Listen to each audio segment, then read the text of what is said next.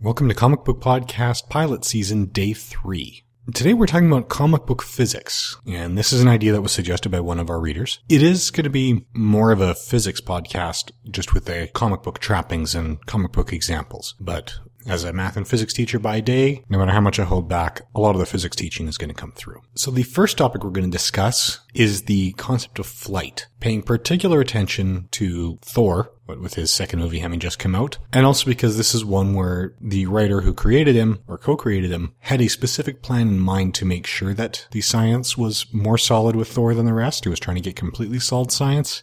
Didn't quite get there. So Stan Lee often says that he always knew there was a problem with Superman in the way he flies, and he tried to fix that problem when he was designing Thor. The problem really boils down to conservation of momentum. When an object is in motion, it carries momentum, which is mathematically the product of velocity and mass. So you take your velocity, which is speed and direction, multiplied by the mass of the object, you get your momentum. So if you have a two kilogram object moving at three meters per second to the north, your momentum is 2 times 3, which is 6 kilogram meters per second, also directed north. Momentum does have a direction as well. Massless particles can have momentum too, but that's another story. It doesn't really apply to the rest of today's discussion. In short, to move in any direction, you must change your momentum. So your speed can remain constant, but you still need to change your momentum if you're changing direction. So if you're moving in a circle, the magnitude of the momentum. So that six we were talking about in the previous example, that six kilogram meters per second, that part doesn't change, but the direction does. So there has to be a force involved in that. And that goes back to Isaac Newton and his laws. Isaac Newton first laid out the three laws of motion in 1687 in the Principia Mathematica. So unlike a lot of science from that era, the laws really are treated as laws. It's rare in general that anything gets called a law anymore. They get theory, and that's about the highest level label that applies, because there have simply been too many cases in the past past where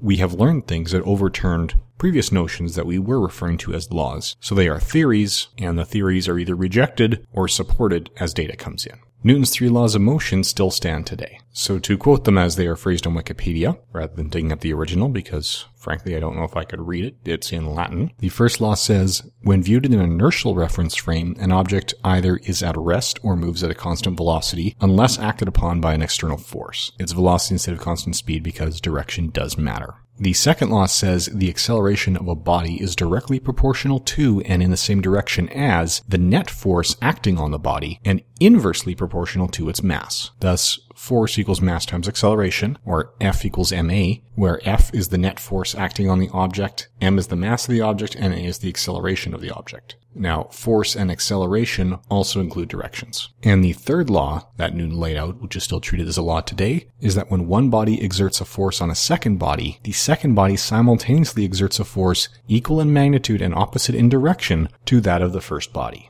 that does assume that the bodies are rigid. Right? If you crush a can, the can doesn't push back quite as hard because the top of that can is accelerating and it is moving. If you push against a wall, that's a bit of a different story. But as long as the object you're pushing does not deform, and as long as you do not deform, then this law holds true. So one of the definitions that we need to clarify is the inertial reference frame that's mentioned in the first law. An inertial reference frame is one that is devoid of pseudo forces. A pseudo force is not a real force. That's just what we call it when something seems to move without an outside force. The centrifugal force is the most common one. If you drive a car around a corner with a marble on the dashboard, the marble rolls across the dash. Nothing applied a force to the marble, so the motion is a result of a pseudo force. In reality, the car is not an inertial reference frame. It is the car that is accelerated around a turn by the force of friction between the tires and the road. The marble is trying to continue in a straight line, which is why it slides around inside a moving car. Okay, so back to the superheroes. If Superman, for example, wants to fly straight up, he needs to propel himself somehow. Rockets use fuel, burning and ejecting from the rocket in incredibly high volumes, which is why fuel efficiency is so important. The upward momentum of the rocket is the same magnitude in opposite direction to the downward momentum of the ejected fuel. This is what we call conservation of momentum. The new momentum up is cancelled exactly by the momentum down. You add the two up, there's still the same amount of momentum we had going into the situation. Stan Lee's problem with Superman is that there was no fuel being ejected and nothing to propel him. And that is a valid problem. If you go back and look at the flying characters that Stan Lee co-created before Thor, we've got the Human Torch who left a flaming trail behind, so you could see that exhaust trail and justify his flight that way. Iron Man had boosters in his feet. or his boots anyway. So he worked with the same principle as a rocket. The Vulture and Spider-Man somehow flew with magnets. That didn't really work, but we can get to that in another podcast. At least there was something there to say there is a mechanism that allows for flight. Stan Lee didn't quite understand magnets, but he got the idea that there needs to be something there. So all of his early creations could justify their ability to fly. When Marvel's publisher came to Stan Lee and asked him to create a Superman killer to compete with DC's nearly godlike character, Stan Lee scrapped the like part and just went with a god.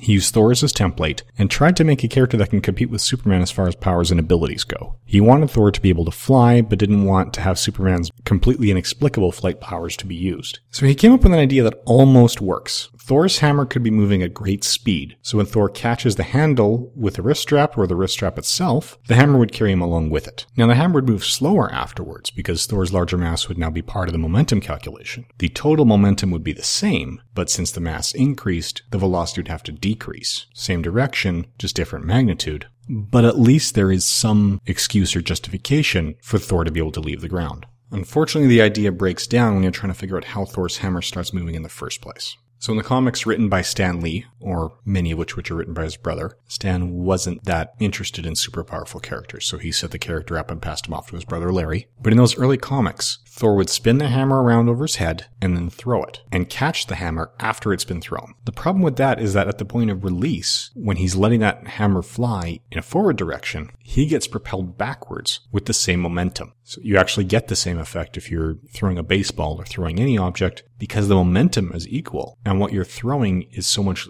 less massive than you are. You don't feel that backward push as much. Now, if you throw something or launch it with high velocity, such as firing a gun, there's a lot more recoil. That's the backwards momentum. It's the conservation of momentum that leads to that recoil effect. So the issue with Thor is that if he releases the hammer to throw it, he's got some of that backward momentum already. As soon as he catches it, all it does is cancel out that backwards momentum. If he's trying to fly horizontally, he doesn't go anywhere at all. If he's trying to fly vertically, then he's got a chance. Because when he throws the hammer up, the backwards force from the hammer back on him, and that conservation momentum can travel directly through him and into the earth, because it is in that up down direction. Then when he catches the hammer, it can lift him away from the earth. We don't have friction to transfer that momentum back as well, he just lifts straight up. So he could potentially fly that way. The issue with that is that only the momentum perpendicular to the surface he's standing on would be carried through. If it's going horizontally, there is friction between Thor's feet and the surface he's standing on. It cancels that out. He doesn't transmit. He doesn't move. So he only flies straight up because of that conservation of momentum and because you need that force to change the direction, the same laws of motion applying when in flight, once he's taken off, he'd have no control over his direction